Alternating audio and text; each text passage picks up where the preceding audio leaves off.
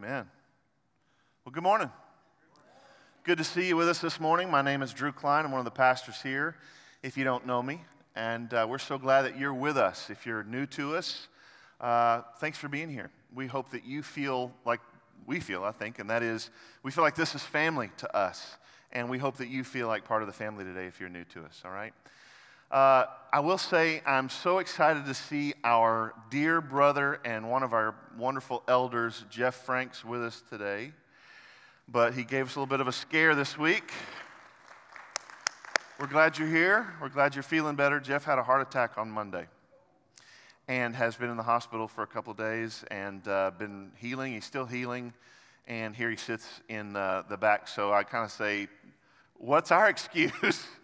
Right? It's like, uh, Jeff, man, I just love you, and uh, we need you, and our hearts are with you. We're praying for you, believing with you that God is healing your heart in every possible way, and uh, we're just so glad you're with us today. So continue to pray for Jeff, if you will, okay? He needs our prayers, and uh, pray that the, the physical therapy, the things that they're doing, cardiac therapy they're doing, is going to be a healing thing for him. Well, we're in the series in the book of Acts. If you got your Bibles, we're about to get back into it. Last week, uh, we were left with Paul, the writer of Acts and the Gospel of Luke, Luke uh, another guy that's in the uh, boat with them, Aristarchus. We talked about the different times we've seen him in our story in the book of Acts. But this has been an exciting story, and last week was uh, pretty exciting, right? It, it, was not one to leave us. Um, uh, thinking, you know, is this is something we want to see what's going to happen with us. And so this is a, an awesome day to get back into our story. Uh, Luke tells us that this storm comes upon their boat, pushes them out to sea.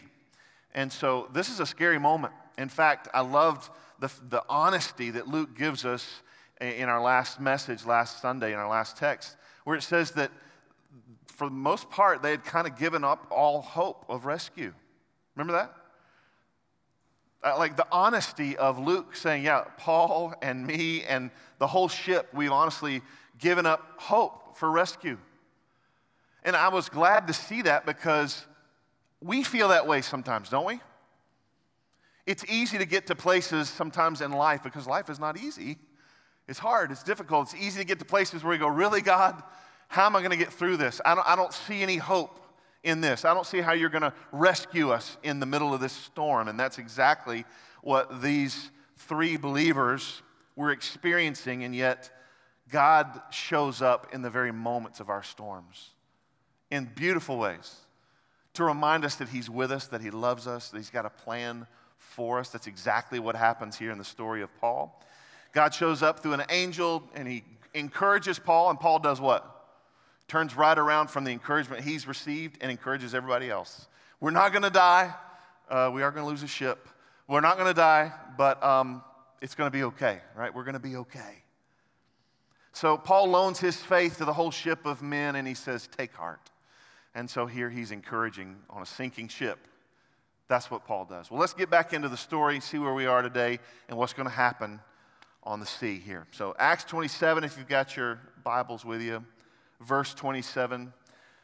I think we're just going to go through uh, verse 32 to start with, okay? So let's, let's look at this. It says, When the 14th night had come, as we were be- being driven across the Adriatic Sea, uh, which is basically the first century word for the northern Mediterranean, they called it the Adriatic Sea, first century. It was about midnight, and the sailors suspected that they were nearing land. So they took a sounding and found 20 fathoms. A little farther, they took a sounding again and found 15 fathoms. And fearing that we might run on the rocks, they let down four anchors from the stern and prayed for day to come. And as the sailors were seeking to escape from the ship and had lowered the ship's boat, the lifeboat in essence, into the sea under pretense of laying out anchors from the bow, Paul said to the centurion and the soldiers, Unless these men stay in the ship, you cannot be saved. Then the soldiers cut away the ropes of the ship's boat and let it go. We'll start there this morning. Would you pray with me as we get into this text? Father, we love you so much. God, I'm excited about what you want to teach us today about leadership. I pray that you would help your word come alive to us Help us to, to pay attention, to be engaged. Um, God, that we would glean life lessons of how we live and how we lead through this text today. Lord, I pray that your Holy Spirit would lead us to all truth. God, that I would stay out of your way, that you would increase in this place and I would decrease, and that you'd give us the courage to be obedient to what you ask of us and what you say today. In Jesus' precious name, amen. So, this lesson today, this message is really about leadership. I mean, in so many different ways. And right at the beginning, we truly see a contrast of leadership, right? Contrast is like a big difference black and white, day and night. You see a big difference. There's nothing real similar in the two. We see that the people who should be leading, which are the sailors, don't. And out of nowhere, the guy who you would never think might lead, some prisoner, begins to become the leader of the whole ship. And you really see this contrast of leadership. The message this morning is called Land, Liars, and Leaders. And I really think we can learn something about what it means for us to be leaders uh, for the Lord. So the first thing we talk about is, is land, right? Luke says that it's been 14 days they've been out to sea. Two weeks, um, and they're hungry, they're tired. These guys have been tossed around, fearing for their lives. Uh, they've been hopeful because of Paul's message from the angel, maybe. You're right? There's 276 people on this boat, and at least 273 are maybe probably pagan. So maybe or maybe not they're encouraged. I don't know. They're kind of going, I hope what he said was true. I don't know. But they've been tossed about. They're, they're weary. They've been almost hopeless. And yet, with this little bit of hope that Paul's given through the visit of an angel, they are hoping that their lives will continue to go on. The question that we have is how do sailors in the first century know they're nearing land at midnight? You got no instruments. You really can't see anything. All you have is the moonlight. Well, I think maybe there's a possibility that they can hear the shore. They can hear waves crashing, crashing against the shore. And so as they, as they hear this, possibly at any moments of, of silence or quiet that they can hear, they think, all right, maybe we're getting close. And so they start taking measurements, soundings. They start letting down rope to just get a sense of how deep is the water beneath us because all in their minds in the background is, we're going to crash. Paul said we're going to run ashore, we're going to lose the ship. And so everybody's like on edge constantly. Their first measurement equals 120 feet of depth. A little bit later, they take another measurement, it equals 90 feet of depth. Minute by minute, they're getting closer to the shore, closer to what is a, a shipwreck that Paul has basically promised them. So the, the sailors go and they let down these four anchors from the bow. And, and Luke adds this interesting comment after they let these anchors down. He says that they say, these pagan sailors, they prayed for daylight. They prayed for day to come. Isn't that interesting? It's like, what, who are they praying to? Well, probably not God. they were praying to their gods, but they, they prayed for day to come. Why? Because they were hoping that letting out these anchors would slow down the ship towards the shore, the shore towards the rocks. They were hoping that it would slow down enough that they could begin to see what the threat actually is, that maybe they could live. And again, still trusting. Can we trust what Paul said that we would live and what's, what's going to happen here? But we see that often in leadership, you don't always have great leaders. Sometimes you have liars as leaders, sometimes you have bad people as leaders. And that's exactly what this ship had in their sailors. Right after they pray to their gods, that day would come. Right after, the next sentence says, they try to escape off the boat. They try to escape from the ship, and they let the lifeboat down, right, which is the only method of, of rescue, really, in that moment that they think. Uh, they let the lifeboat down, and they're lying about doing it under the pretense of, hey, we're going to put out some more anchors. They're not putting out more anchors, they're, they're, they're going to get out of town, right? They see this as a possibility for us to get away from this ship that's going to wreck against the reef and just any moment, let's take this little lifeboat and let's go. And so they lie. These are not good people. But let me just tell you something. This happens in our lives too. When we get under pressure, it reveals our true character. Doesn't it? We find out that we're either made up of faith or we're made up of fear. And then we start doing things based on those issues, those realities of who we are. When you really come up against an issue and, and you're put under pressure and something has to give, what is the substance of your life? Is it made up of fear or is it made up of faith? We see the, the sailors, I don't know what kind of faith they have because they didn't really trust in the God they just prayed to. Right? He says they prayed for daylight to come and then they got on the boat to leave. That's not trusting uh, their prayer and it's not trusting the God of their prayers. So they're lying. They're not concerned about the other souls on board that need their experience to sail. They're just selfish. So Paul sees what's going on. He's evidently in tune with everything that's happening. And he tells the centurion, he says, Listen, if these guys get off the boat, you won't be saved. Which is really interesting because basically what he's saying is our salvation, our rescue is tied to us being together. Somehow, that was some information we haven't been given, but somehow in the Lord's directive, Paul knows that they need to stay together. If these guys get off the ship, you cannot be saved, he says to the soldiers, which is, which is a crazy moment, right? And so the soldiers have a, a choice. What are they going to do? Uh, and this is what's crazy the soldiers listen to Paul. The soldiers, these Roman soldiers, a centurion, we don't know how many uh, soldiers are with him. And a centurion means he's over a 100 soldiers. Maybe there's a 100 soldiers on this ship. I don't know. But we know that Paul, in this moment, prisoner Paul, is now giving orders, in, in essence, to the Roman soldiers. What do they do? They cut away the lifeboat. Trusting Paul's message? I don't know. I guess so. But they, they cut away the lifeboat, and they're basically, in essence, saying, No easy out here. We're all going to do this together. We're going to trust that God has spoken to us through Paul and that we will all live if we stay together, right? So, one group of leaders is the group of soldiers, only thinking of themselves, only thinking of escape. The other group of, uh, of leaders, led by Paul, right? Paul is concerned not only about God's directive, that he follows what God said, but he's also concerned about the people on board. Can I just tell you that's a good uh, definition of godly leadership? if, le- if you follow a leader or you are a leader that's only concerned about yourself and what you want, that's not great leadership. But if you're concerned about what God wants and how to care for your people, that is the definition of godly leadership, right? So I'm convinced in this study today, uh, and we're about to get into it, that this message today is about leadership. Some of you go, well, all right, you, you begin to check out. I'm not a leader. I don't run a business. I'm not the boss. I don't do. Listen, we're going to find out if that's the case for you, okay? I'm convinced that if you will allow you, whoever you are, God will make you a leader and God will use your influence for other people's good, for other people's care, and for His glory. So I, I want to talk a little bit about some of the things in Paul's leadership, right? Paul starts showing that he's a leader, number one, from the suggestion that he made. Remember that at uh, Crete? He says, Guys, I don't think we ought to sail.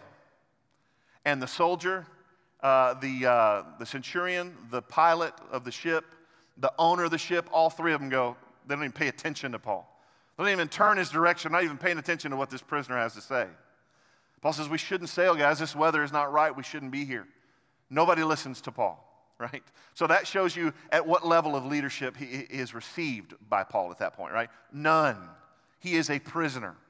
Well, then a little bit later, they go through this, this uh, storm. 11 days later, the Lord sends an angel to encourage Paul. Paul stands up in front of everybody. His leadership quotient rises a little bit.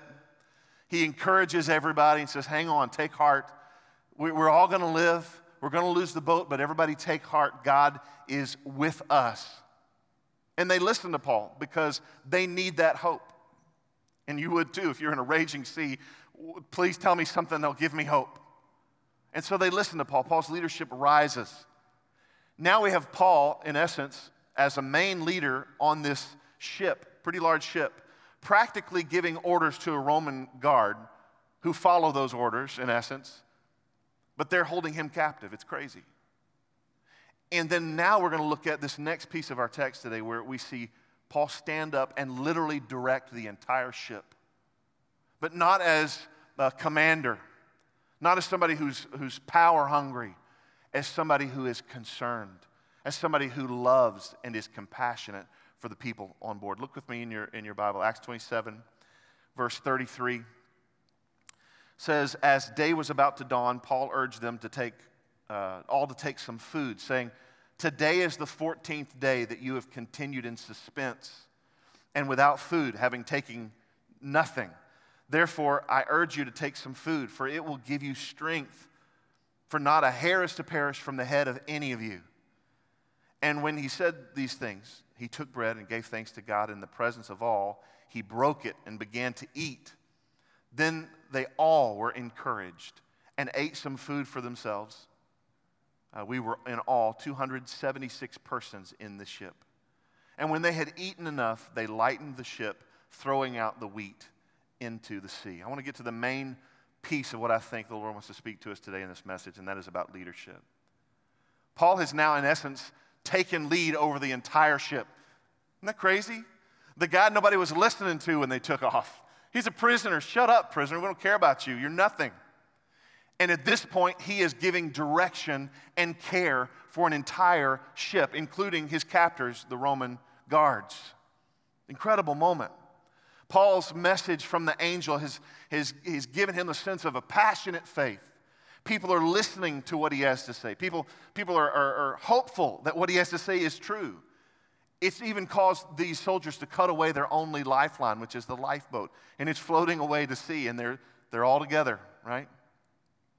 But now Paul stands because of encouragement, because of compassion to direct an entire ship full of people. The sun, uh, the text says, is beginning to dawn. Can you just go there with me? Again, I'm such a visual person in my mind. I can see it, can't you? The, the waves are still high. It's pitch black, but there's just a little tiny crack of sunlight on the edge of the horizon. E- even that picture, even that mental thought gives us hope the night is, is almost done and we're about to see the day. There's just this sense of day is coming, hopefulness is in the air, and Paul stands up in front of 275 people. And he, in an encouraging way, in a, in a concerned way, he says, Listen, because of suspense, have you ever been, um, maybe you've been in a hospital waiting room and a spouse or a child is in the, ER and you're, you, somebody says, You want to eat something? Have you eaten anything? Like, no, I haven't eaten. I can't even remember when I ate. You ever been that way before? When you get to that place, you just don't feel like eating. You're not hungry. There's nothing in you that makes you want to eat. And somebody has to come along and go, You need to eat something, right? You've been there before. That's exactly what these guys have felt for 14 days. He says the suspense, the motion sickness of rough seas, it could even be that the wheat and our food supplies have been wet because of the horrible storm. For whatever reason, they haven't eaten in two weeks. They're starving, and fear and sickness has kept them from wanting to eat. So he tells them, guys, you need to eat. We need to eat. We got to have strength. But he doesn't only remind them of what their bodies need, he reminds them of who God is and what he's done, what he said, right? He reminds them of God's promise that nobody's going to perish. And he does so with a quote from Jesus, which I love. So he tells them, Take some food for strength. Take some food. But know that God's promise is with us. Not one person is going to die. And then Paul does something uh, that I love. He stands up and he does so so demonstratively. Even as I stand, look, I want your attention, don't I? I want you to look at me. I want you to listen to me. This is exactly what Paul was doing as he stands in front of a ship full of people, mostly pagan. Think about it. These people don't know the Lord. And yet, Paul says, listen, we've got to eat, you've got to have strength. And then he takes, what he does is he places himself in a position of father. This is what a father does. This is what a host of a party does. He gets the attention of the people and he says, Hey, we're going to pray. He holds up this piece of bread, he breaks the bread, and he gives thanks with everybody in attention. Why? Because he wants everyone to know that they are there, that they have food and protection, and God's going to save every life, not because they're lucky, but because God has made a promise. So, as he has their attention, he breaks bread and he prays. Now, this is not communion. At first, I looked at this and I thought, maybe this is a neat communion. No, this wouldn't be communion because those people don't know the Lord.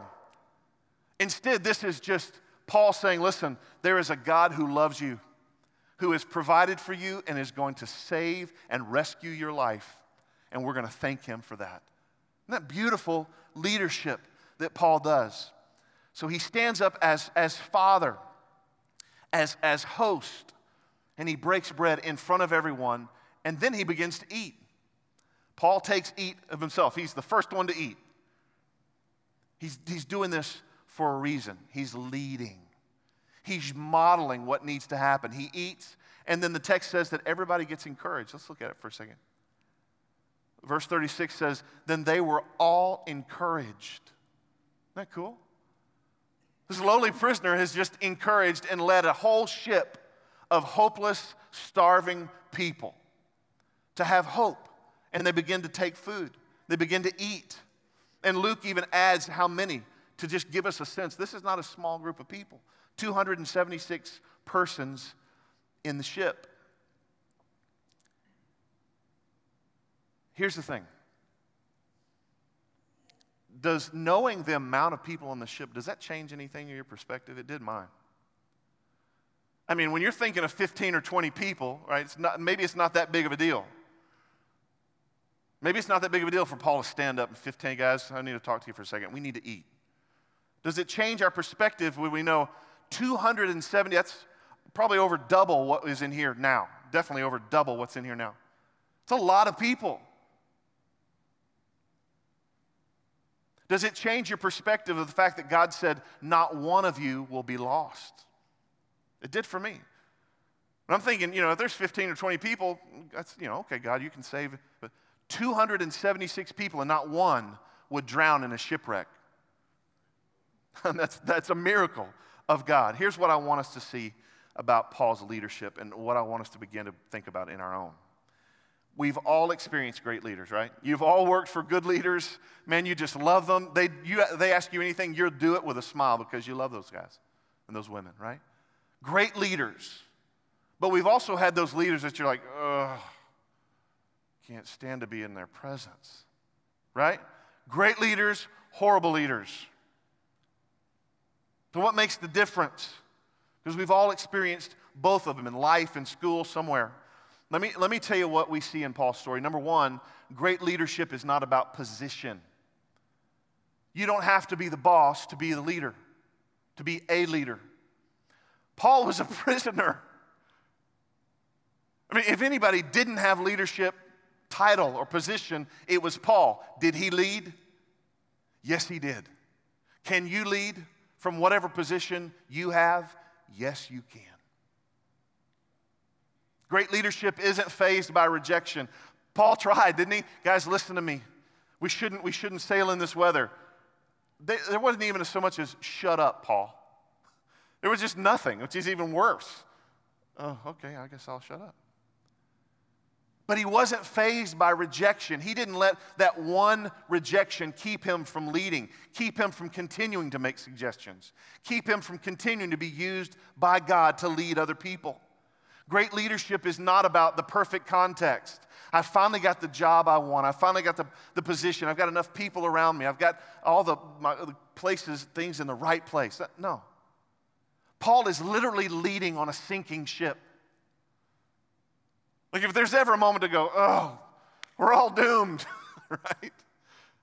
This is maybe the moment, but that's not what Paul does. Paul takes the opportunity and the encouragement that God has given him, he turns it back around and encourages other people. Paul is leading, but not in a perfect context. Great leadership is not about whether or not people support you. You know, it, it definitely feels good when your team goes, you got this. We're, let's just lead, we'll follow. But what if nobody supports you? Would you still lead? Would you still take an opportunity to uh, harness the influence that God has given you to do something for His glory and for other people? Paul had no support. I mean, I'm sure Luke and Aristarchus are like, You got this, Paul. Or maybe they were like, Don't do this, Paul. That's been more of what they've done.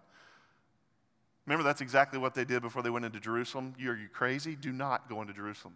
So maybe Paul's like, I think I'm going to stand up and pray. They're like, What? Who knows? But he stands up alone and he leads even when he had very little support. I love this quote from General Douglas MacArthur, wonderful, famous general in World War II. He says, A true leader has the confidence to stand alone, the courage to make tough decisions, and the compassion to listen to the needs of others.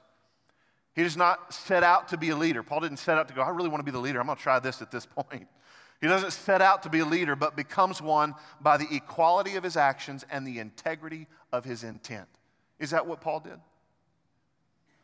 Paul said, God has encouraged me. I can encourage other people. I see a need. I need to step up and lead us to what we need to do. That's what leaders do. But the contrast of leadership is so stark. Selfish sailors looking to get off the ship, lying with no concern uh, uh, of anybody else. Poor leadership. My favorite leadership book, godly Christian leadership book, I should say, and I've read a bunch of them, is a book by a guy by the name of Ken Blanchard. It's called Lead Like Jesus. It's a wonderful leadership book. I encourage it to you. He says, uh, in the regards of bad leadership, he says, people with hearts motivated by selfish or self interest put their own agenda, safety, status, and gratification ahead of those uh, affected by their thoughts and actions. That's not a good leader. When their selfish motives affect everybody else because that's what they want, that's poor leadership.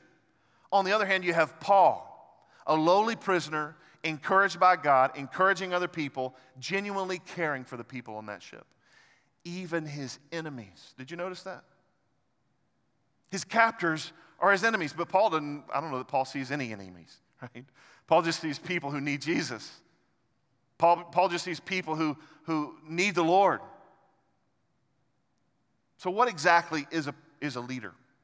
Same book, I'll just give you the definition how to lead like Jesus. It says, leadership is a process of influence.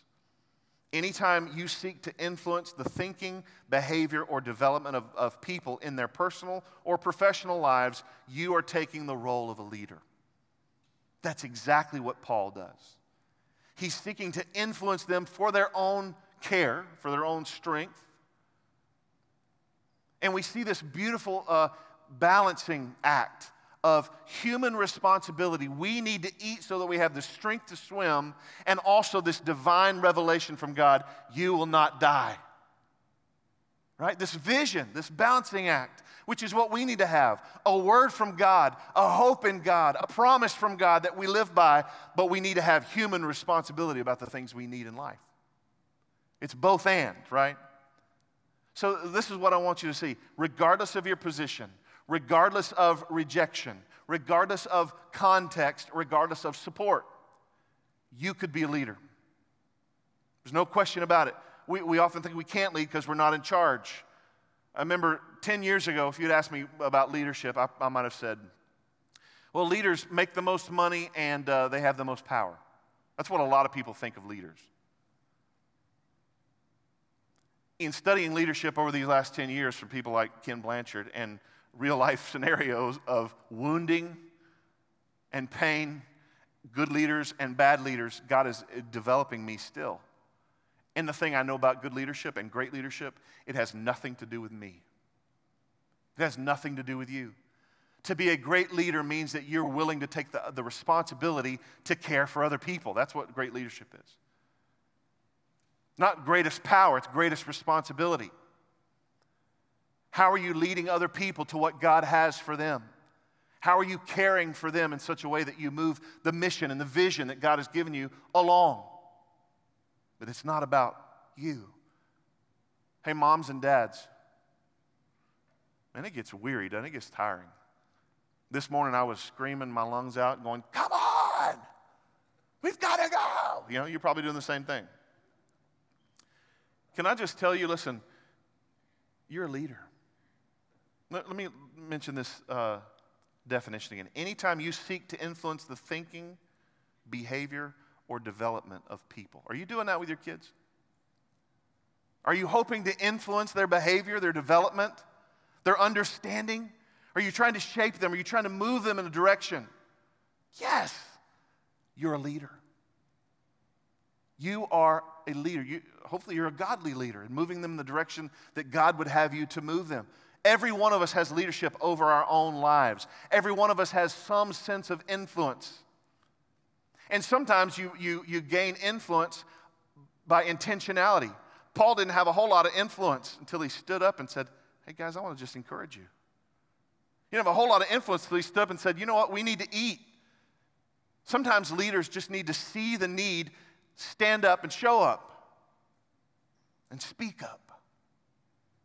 Bottom line is, we can all be godly leaders. Whether we know it or not, it's time for us to accept it so that God can use us for His glory on His mission. But too many of us don't believe that and we settle into these lesser roles. Let somebody else do it. No, God is calling you. I want to look just for a moment as we close in just a few minutes. I want to look at nine leadership qualities of Paul. If you're a note taking person, this is the moment to do it, okay? This is what we see in this text nine uh, leadership characteristics of Paul. We go through quickly. First thing I see is Paul is a man of prayer. Leaders have to be a people of prayer. Leaders know, listen, God, I can't do this on my own. I can't do this on my own. I'll never forget coming to temple uh, almost five years ago and feeling like this there was a giant standing in front of me, and I was a little tiny, like, uh, I can't do this. And Brother Jerry led me in prayer. The first day I preached, I've told this story before, I just think it's funny and, and wonderful. Uh, Brother Jerry go into his office. It's before the, I preached that morning, and I'm sitting there and we're talking. And he's like, Well, let's pray. I, yes, sir, let's pray. Close my eyes, and I begin to pray, and I finish praying, and I hear Brother Jerry pray, and he's, his voice sounds muffled, and it's because he's face down on the floor praying. And I, I peeked, to be honest with you, I peeked. When I saw him face down on the floor, my heart just leapt out of my chest for more love for him and more love for the Lord. And he led me in that moment, and I dropped down on the floor on my face, and together we wept and we prayed that God would help us in facing the giant. Godly leaders know where their help comes from. When the rest of the people on the boat were freaking out, Paul was praying. Everybody else was worrying, everybody else was sick, everybody else was, didn't know what to do. Paul was seeking the one who had control over the waves. He's the one who had given permission for the wind to push them out to sea. Paul knew who had control. And by the way, great leaders, godly leaders, know they can't do it on their own. John 15, 5, Jesus says, I am the vine, you are the branches. Whoever abides in me and I in him, he it is that bears much fruit. If you're abiding in me, for apart from me, you can do nothing. You may think you're the greatest leader in the world, and if you're disconnected from Jesus, you got nothing, and you will accomplish nothing. But if we just stay connected, if we'll just abide in Him, there's no telling what God can do in you and through you. Second thing Paul I see in Paul is confidence. this godly confidence, Paul says, Hey guys, I don't think we ought to sail. You know the time of year thing, and they don't even listen to him. But let me just tell you something. It took confidence for Paul to stand up and make that suggestion. So much confidence that after he goes through the storm, he gets back up and brings it back up. You should have listened to me. Remember that? Paul's not being obstinate, he's not being mean. This is godly confidence going, guys. You should have listened to me back there. But I, I, want you to see something. When Paul made the suggestion and they didn't listen to him, Paul didn't qualify his education. He didn't qualify his experience or expertise, did he? He didn't go, guys, you better listen to me. I've been on 11 voyages. I, have sailed 3,500 nautical miles. I've been in three shipwrecks. Maybe you want to listen to me? Is that what Paul did? Paul's confidence wasn't in himself, it was in his God. So he made a suggestion, they didn't listen. He backed off. A little bit later, they had a storm, almost died, and he goes, Maybe you should have listened to me. All right, let's forget that and move on. That, that's a godly confidence that I see in Paul. He also is an encourager. Great leaders are encouragers. He says twice to these folks on the ship Take heart. We're not going to die. Take heart. Be encouraged right? I think it's interesting, there's not some major evangelistic message from Paul. Maybe because he had heard from God and he knew they weren't going to die. I don't know. But Paul doesn't stand up and, and give this great evangelistic message, but he does encourage the entire ship.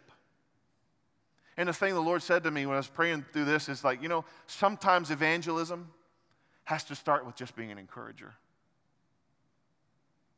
Sometimes we just serve people to start a conversation that we love them and we're there for them. And more than us loving them, God loves them. So Paul is an encourager. Great leaders, godly leaders, want to bring hope. They want to bring life. They want to bring meaning to what you do. If it's a work situation, they want your work to have meaning if they're a godly leader. They want you to see that, that this is not just something you do, this is something that, that God is using in you. Work is a pre fall reality. In other words, God planned for us to be workers long before the fall of man, before sin entered the world. Work is a good thing. God leaders want to bring hope and encouragement. Next thing I see is that Paul speaks the truth, right? The angel said, You're not going to lose anybody, but you're going to lose the ship. And what does Paul say? Hey, we're not going to lose anybody, but we're going to lose the ship. He didn't color it any direction, he spoke frankly.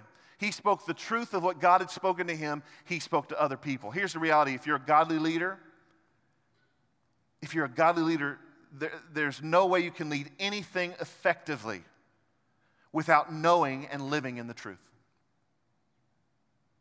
If you're having to manage lies or perceptions or masks or some other kind of reality, which many times we do, know that you will not be an effective godly leader.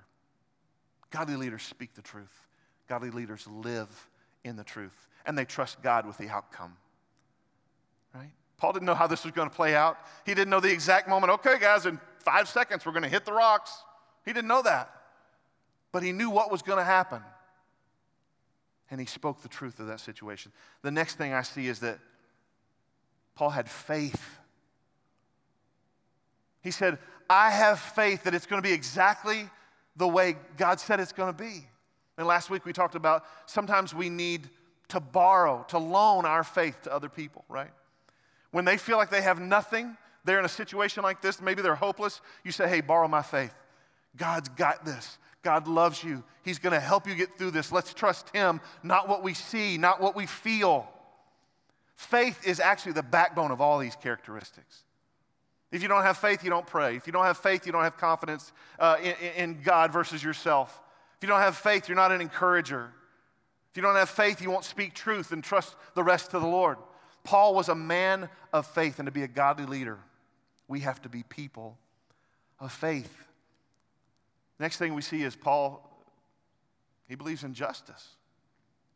He sees these sailors lying, trying to get out of Dodge so to speak. And he, what's interesting, he doesn't go, whoa, whoa, whoa, guys, get out of the lifeboat. Paul doesn't, isn't that interesting?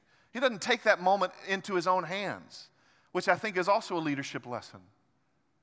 He goes to who's over the, the, the sailors. He goes, hey, if these guys get out of the boat, you can't survive. Isn't that interesting? I hadn't dug that all out, but I think it's interesting. If these guys get off the ship it's going to throw off this promise that God has given us. God wants us all to be together, He's going to save all of us. They're going to mess up that plan. And so he goes to their uh, supervisors, if you will, the soldiers, cut off the boat. Justice is important to Paul. It should be important to godly leaders. Let our yes be yes or no be no. Call out the things that are not right, right the wrongs. The other quality we see is compassion, such a huge quality in this moment because he's led, Paul's led by his compassion that these starving people eat. Right? Eat so that you'll have strength. And by the way, nobody will be lost. Everybody matters. There's an equality there too. But he has compassion. It's his compassion that, that, that leads him to stand up. And I love that he says, We're not going to lose one, head from, one hair from any one head of you. Everybody's going to be saved. He gives this Jesus reference. Remember when Jesus said that? He said, The Father knows every hair on your head. And in that same reference, he's referencing Jesus. He's saying, God knows what's going to happen. He's going to take care of us. He's already promised it.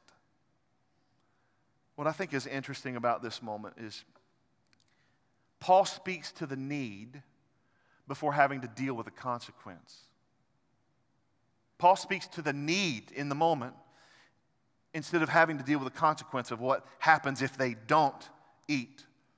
This is what I, want you to hear as a leader. Leaders have the ability of seeing beyond the moment. They look beyond the immediate to prepare for what lies ahead. That's what leaders do.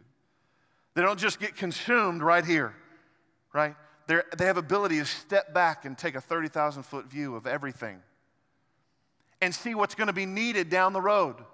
And they make changes in the immediate moment so that they can meet the need in the future. That's what godly leaders do. And if you love your people, you'll lead with compassion. So here's the next thing He's grateful. Number eight, He's grateful. He stands in front of all these people, He breaks bread, He gives thanks. He knows that His provision, the very bread in His hands, the very breath in His lungs, the boat beneath His feet separating Him and sure death, is God's goodness. The same thing that you have in your life today as you breathe this air that we breathe. Has God protected you in your vehicle to the church building?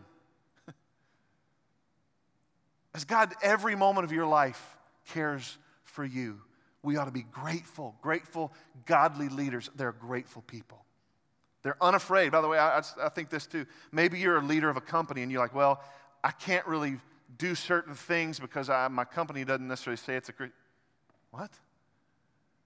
Godly leaders are godly leaders regardless of where they lead. And you can say, as Paul did in front of a whole company full of unbelievers, and say, hey, you know what? I'm just going to pray for our meal today. Thank God for what He's doing in our, in our company. This is my faith. I'm going to lend it to you, whether you know it or not, right? We should be who God has made us to be, regardless of where we are as godly leaders. He stands up as host, as father. He speaks on behalf of all these people that God is about to save. And then lastly, Paul models hope and vision. There's so much in this whole modeling thing. You know, Paul said, uh, Follow me as I follow Christ. Right? Paul is saying, Let me model what following Christ looks like, and then you do that. By the way, that's godly confidence. It's not arrogance, it's godly confidence. Follow me as I follow Christ. Fathers, that ought to be something you can say. Mothers, it ought to be something you can say to your children. And it's a scary thing to say, right? There's a lot of accountability in saying that, but it's something we ought to be able to say. So Paul models with hope and vision. Here's where the hope is. Guys, we got to eat. Because if we eat, then we'll have strength to swim. You see the hope? I have hope that we're going to get off this ship and we're going to be okay, but we got to eat. There's hope. He's modeling that. Vision this is not our last day of life. We are going to live beyond this ship. We're going to eat again. We're going to swim. We're going to be okay. God's going to protect us. He helped them take their minds off of fear, off of the unknown and he gives them an example. He leads literally by, by taking the bread, giving thanks for it, and eating it himself. Let me model for you hope and vision. Another great writer, eh, great book, Start with the Why, Simon Sinek says, There are leaders and there are those who lead. Leaders hold a position of power or influence, those who lead inspire us. Whether individuals or organizations, we follow those who lead not because we have to, but because we want to. We follow those who lead not for them, but for ourselves. The, these folks on this ship go, That's a good idea. We do need to eat. We haven't eaten in two weeks. We, I am hungry now that you say something. And yeah, we do need strength. But that might not have happened if Paul hadn't stood up and led.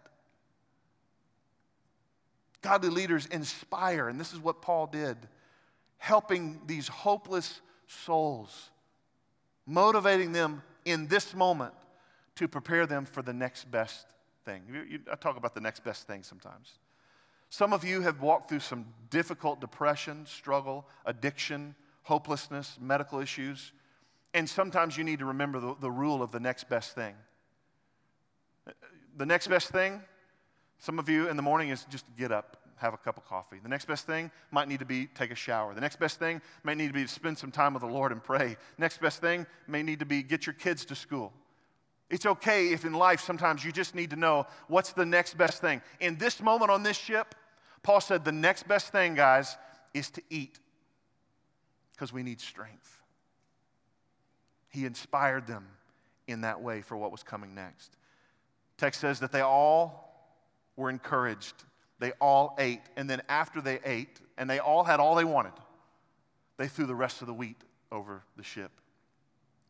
I'm going to say something about that very quickly.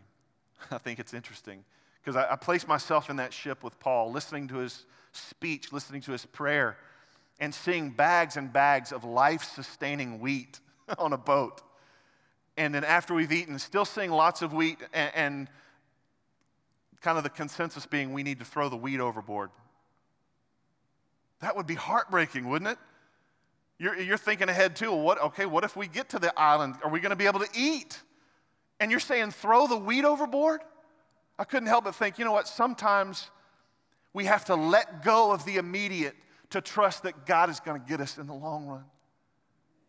Sometimes we hold on to the thing that we think sustains us. I can't live without this little idol. I can't live without this drug. I can't live without this drink. I can't live without this thing. I can't live without this person. Listen, sometimes we have to let go of the immediate to take hold of the eternal. Don't just hold on to what you see right here. Take a hold of what's going to matter, what's going to rescue your life. As I close, listen, you're a leader.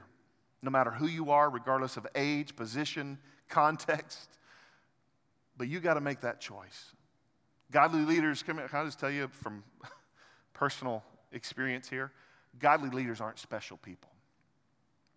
Godly, godly leaders aren't these unbelievably talented people.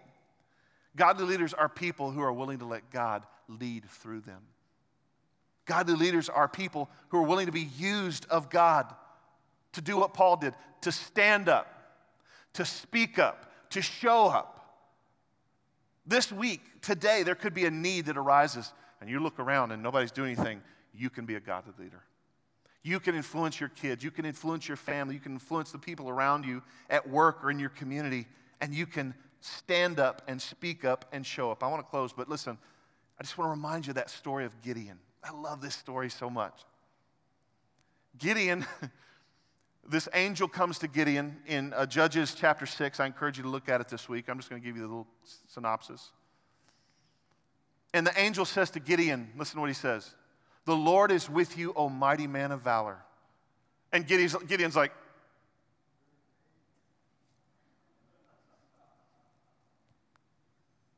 Literally.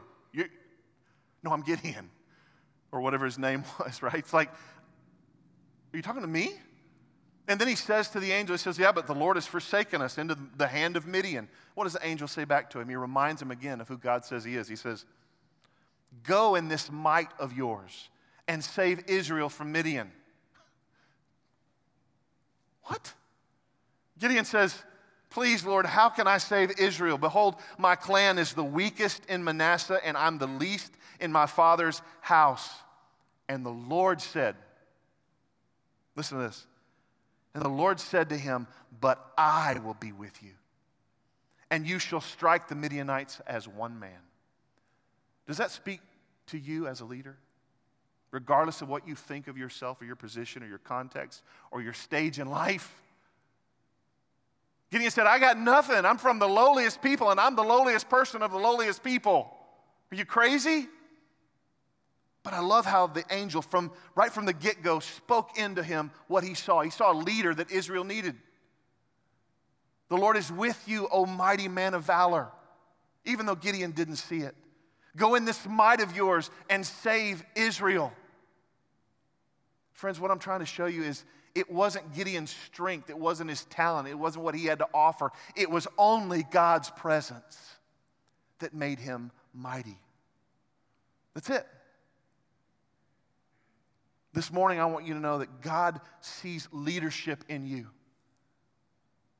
If you'll take that initiative, if you'll take that promise, if you'll stand and move people in the way that He wants them to go.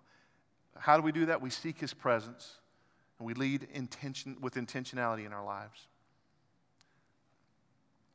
So I'm going to pray for us. And as I do, I just want to ask you what, what do you need to do to be obedient in leadership this week? As a mom, as a dad, as a Starbucks worker, as a janitor, as a businessman, what does leadership look like for you? It doesn't mean passivity. It doesn't mean arrogance. It means godly confidence and all these other aspects we've talked about.